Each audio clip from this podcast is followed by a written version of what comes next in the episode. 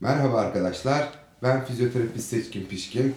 Manex Cast'ın bu bölümünde Onur hocamızla birlikte çok enteresan bir konuya, daha önce kelime olarak belki duyduğunuz, e, bir kısmını da sürekli kullandığımız ama bence tam olarak ne olduğunu bilemediğimiz veya klinikte çok anlamlandıramadığımız bir konu hakkında konuşacağız.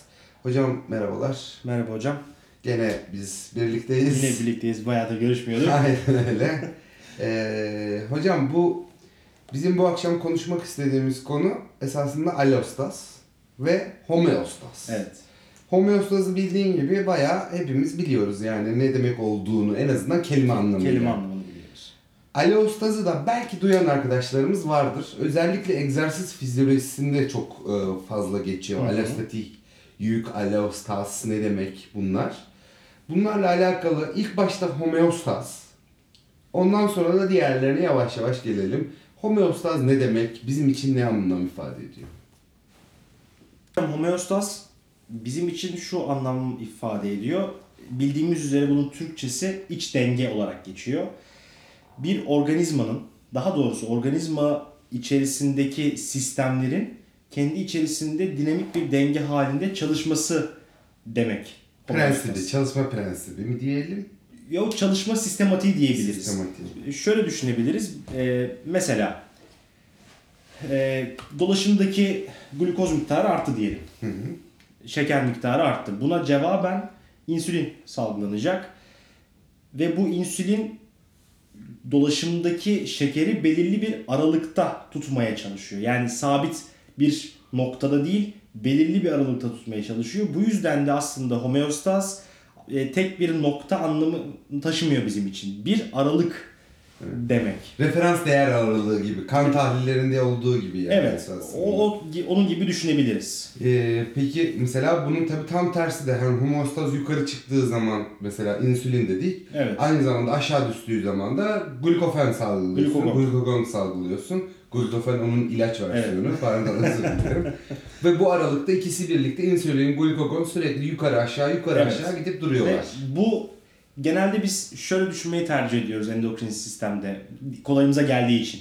Sanki böyle e, dolaşımdaki glukoz arttığı zaman insülin sadece o zaman salgılanıyormuş. Ya da insülin biraz düştüğü zaman glukagon o zaman salgılanıyormuş gibi bir anlam e, bu şekilde düşünmek bizim kolayımıza geliyor ama halbuki bunlar sürekli var.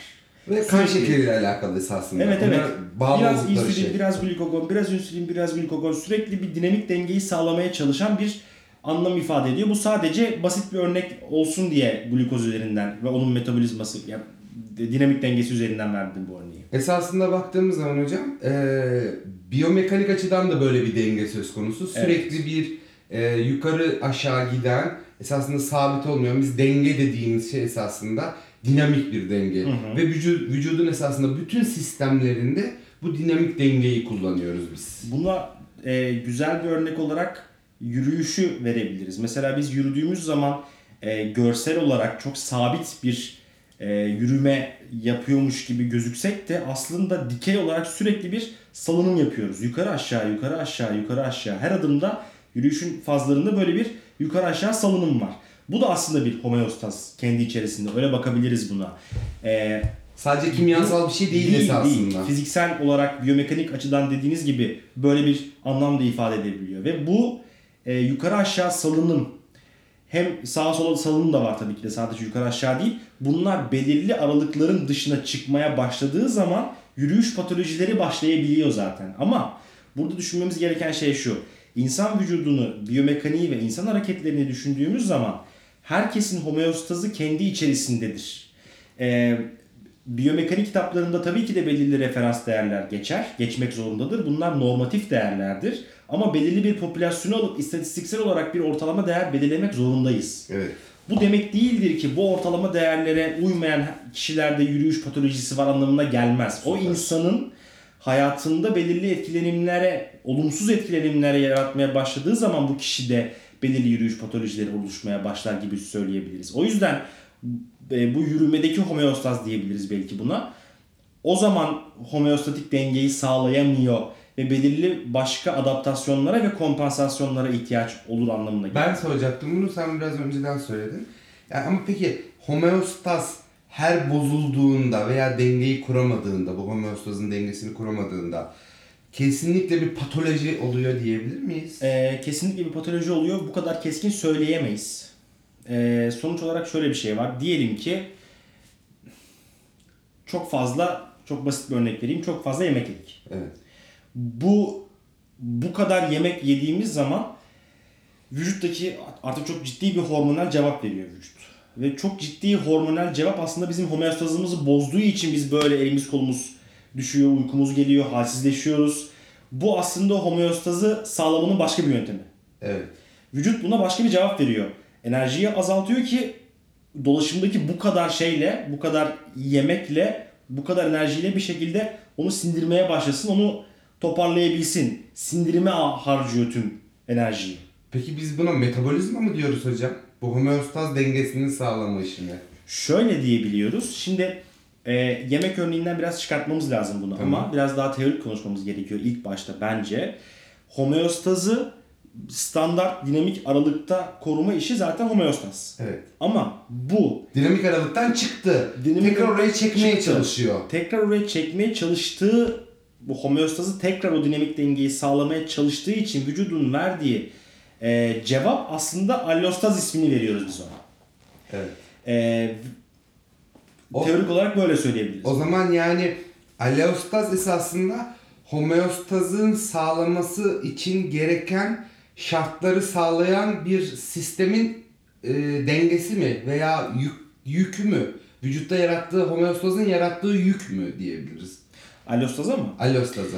Ee, buna yarattığı yük diyebilir miyiz? Belki başka açılardan bakarsak diyebiliriz ama mesela yürüyüşten örnek verdik. Yürüyüşe tekrar dönüp allostazı oradan anlatabiliriz Anlatalım bence. hocam bir. Şimdi dediğim gibi belirli bir dikey ve yatay salınımlar var yürüyüşte. Vücutta işte kalça stabilizasyon problemi var ve e, kalça artikülematik olarak düzgün bir e, roll glide mekanizmasını yapamıyor. Evet. Ve bu yürüyüşün bir fazında hangi faz olduğu şu an o, Önemli o, değil. önemli değil o kısım. Yürüyüşün bir fazında bir aksamaya yol açıyor. Ve bu vertikal ve dikey Salınım. salınım e, belirli bir dengeden sapıyor. Evet. Şimdi buna adapte olabilmek için bu homeostazı tekrar sağlayabilmek için vücut e, kalça stabilizasyonunu başka bir yerden e, sağlam onu kompanse etmeye çalışıyor. Başka bir adaptasyon yaratmaya çalışıyor. Bu yaratmaya çalıştığı adaptasyon ve bu iş allostaz aslında. Daha fazla iş gücü kullanmaya çalışıyor esasında. Bu kullanmaya çalıştığı iş gücüne yani allostazı yapmak için yani bu homeostazı sağlamak için e, ne kadar çaba harcadığı allostatik yük kavramıdır. ne kadar e, bu çaba harcamaya çalıştığı çaba de homeostazı kullanmak için yapılan çaba alostaz Hı hı. bunun getirdiği enerji tüketimi de alostatik yük. gibi düşünebiliriz. Yani homeostazı sağlamak için yine kalça roll mekanizmasında bir problem var. Bunu kompanse etmek için belki e, lumbo e, pelvisten biraz daha fazla L5S1'e daha fazla yüklenip buradan bunu bir kompanse etmeye çalışıyor. O zaman adaptasyon kapasitesi. Ee, şöyle düşünebiliriz. L5S1'i e, kalça stabilizasyonu için biraz daha fazla yüklenmesi, buradaki hareketi biraz daha fazla arttırmaya çalışması ya da pelvisin hareketiyle kalçayı kompa, e, kompanse etmeye çalışması bu iş. Alostaz. Ama bunun bunu yapmak için e, antaljik bir yürüyüşe kadar mı gidiyor bu? Yoksa sadece L5S1 fasetine biraz daha fazla yüklenmeyle mi bunu yaratabiliyor? Bu alostatik yükü belirliyor. Eğer ki antaljik yürüyüşe kadar gidebilen bir gitmesi gereken bir ciddi problem varsa bu alostatik yükün çok fazla olduğunu gösterebiliyor. Peki bu ne anlam ifade ediyor? Alostatik yükün çok fazla olduğu. Bu şu anlamı ifade ediyor. Vücut ne kadar nöral, mekanik veya kimyasal yani endokrin çaba sarf ediyor. Bu bunu bu bu anlama geliyor. Ça- e, sarf ettiği çaba bizim için hastalardaki ya da danışanlarımızdaki e, ne bizim ne kadar yüklenebileceğimizi aslında bize söylüyor. Bizim için bir yüklenme kapasitesi tayini diyebiliriz buna. Yani Allostatik yükü fazla olan kişilerde yüklenme kapasitesi düşük Evet. ve ona göre semptomlar belki çok yüksek ve bizim uygulama stratejilerimizin çok dikkatli olmamız gerekiyor. Kesinlikle öyle. Yani diyelim ki antaljik yürüyüşe kadar giden bir durum ortaya çıktı. Burada bizim e, danışan yönetim stratejilerimizde her şeyi değiştiren bir durum söz konusu. Sadece L5S1 fasetine biraz daha fazla yüklendiği durumda e, elimiz belki biraz daha rahat olabilir. Hem e, iletişim bazında hem manuel terapi açısından yapacak yapabileceklerimiz bazında. Çünkü bizim hem manuel terapide hem de egzersizde yaptığımız her şey bir yük. Evet. Şimdi burada bir soru daha soracağım. Demin sinir sistemi dediğin için oradan bir daha gireceğim. Sonuç olarak sinir sisteminin içerisinde mesela İstanbul'da yaşıyoruz Evet. biz. Stres management'ı da allostatik ve allostazı ve allostatik yükü etkiler mi? kesinlikle etkiler. Her ne kadar biz İstanbul'un günlük yaşam ve ekonomik stresine, ekonomik zorluğuna alışmış olsak da bunu alışabilmemiz için mental olarak diyelim buna, mental olarak bir çaba harcıyoruz. Bilinçli veya bilinçaltı. Bu bizim için İstanbul'da yaşayan herkes için bir allostatik yük. Bir miktar sistemi diyelim %100'lük bir kapasitemiz varsa bunun bir yüzde yüz- diyelim yüzde yirmisini dolduruyoruz zaten. Ama eee, Ege'de güzel bir Bozcaada'da yaşayan birisinin böyle bir yükü yok.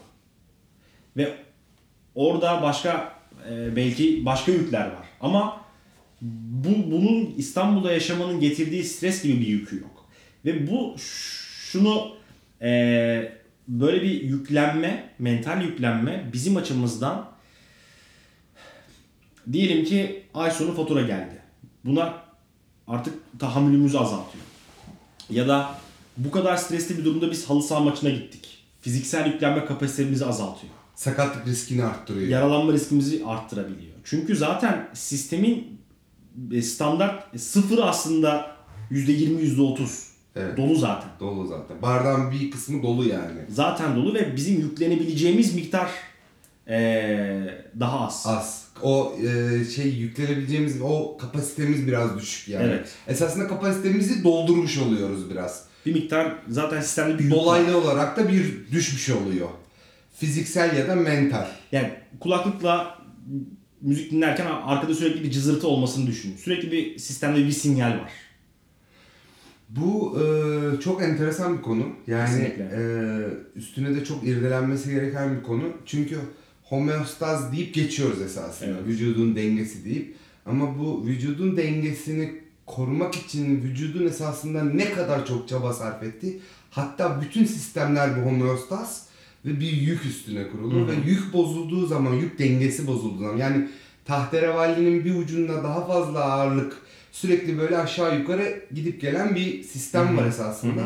Bir yer böyle çöktüğü zaman ondan sonra şeydeki gibi böyle Bugs Bunny'deki gibi böyle hani, coyote zıplar ya havaya. Aynen öyle bir taş geliyor ve sizi havaya fırlatıyor. Aslında o tahterevalli örneği çok güzel oldu hocam. Şöyle bir örnek verebiliriz. Diyelim tahterevalli dengede. Evet. homeostaz. Ufak bir salınım yapıyor. Tahterevallinin bir ucuna 5 kilo ağırlık koyduk. O 5 kilo ağırlık koyduğumuz yöne doğru tahterevalli biraz çıkmaya başladı. Bunu dengelemek için diğer tarafa da 5 kilo koyuyoruz. Ama bu sefer iki taraftan da 5'er kilo yük var ve tahterevallinin bağlı olduğu tahtaya yüklenme fazla. Allostatik yük bu. Esasında o dengenin ortasındaki yük fazla. Evet. Ve yükler fazlalaştıkça Arttıkça, arttıkça o orta nokta sıkıntı hale geliyor ve bir süre sonra mecburen çatırdamaya başlıyor. o çatırdamaya başladığı noktada da vücut bir şekilde semptom vermeye başlıyor. Çünkü canlı bir organizma. Ya ortadaki o nokta çökecek Evet. ki bu durumda da senin verdiğin örnek oluyor. Ee, mesela diyabet örneğindeki gibi insülin de e, pankreastaki Buna e, en güzel örneklerden bir tanesi bence o. Evet. Çünkü hepimizin daha bildiği bir şey en azından. Genel kültür bazında bile olsa. Ee, insülin direnci aslında glukoza karşı bir e, homeostazı sağlamak için alostatik yükün biraz fazla olduğunu gösteriyor. insülin direnci olan birisinde. Ama tip 2 diyabet olan birisinde bu allostatik yükün çok çok çok daha fazla olduğunu ve vücutta belirli zarar vermeye başladığını gösteriyor homeostazı sağlayabilmek açısından. İnsülin direncinde çatırdıyor.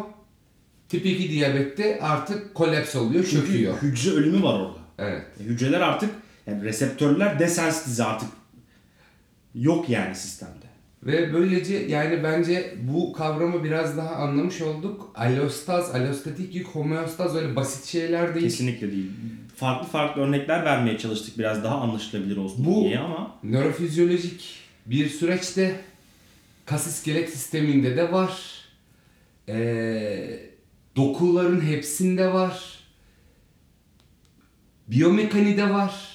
dokulardaki örneği mesela stres strain eğrisi, Evet. Homeostaz ve allostaza aynı zamanda dolaşım burada devreye giriyor dokularda. Kardiyovasküler olarak da var. Yani her yerde bir allostaz ve buna bağlı olarak homeostaz Kesinlikle. var. Bir de şöyle de düşünebiliriz. Sadece tek bir sistem içerisinde değil, sistemler arasındaki etkileşim de burada devrede. Mesela bir endokrin sistemde yük arttığı zaman başka bir endokrin sistemden biz bunu e, toparlamaya çalışabiliyoruz. Çalmaya mesela çalışıyor kas iskelet sistemin yükü artmaya başladığı zaman bu sefer bunu dolaşımsal bazda kompanse etmek için kardiyovasküler sistemin de yükü artıyor. Ya bu da bir allostas. Evet. E, bu da tüm sistemin allostatik yükünü arttırmış oluyor. O zaman da Sadece tek mesela bir sistemi düşünmemeliyiz bu. o zaman mesela kalp, kalp e, kas iskelet sisteminin yükü artıyor. Kardiyovasküler sistemin yükü artıyor. Niye? Tahterevalideki dengeyi sağlamak Kesinlikle için. öyle. Ya kalp krizi geçiriyorsunuz ya yetmiyor kardiyovasküler sistem kas strain oluyorsunuz. Evet. Gibi düşünebiliriz sanırım. Düşünebiliriz. Evet. Bu şekilde. Bence güzel bir e, kayıt oldu. Ee, inşallah sizler için de e, uygun ve güzel olmuştur. Bir sonraki Manex Kest'te görüşmek üzere. Herkese iyi günler. İyi günler arkadaşlar. Görüşmek üzere.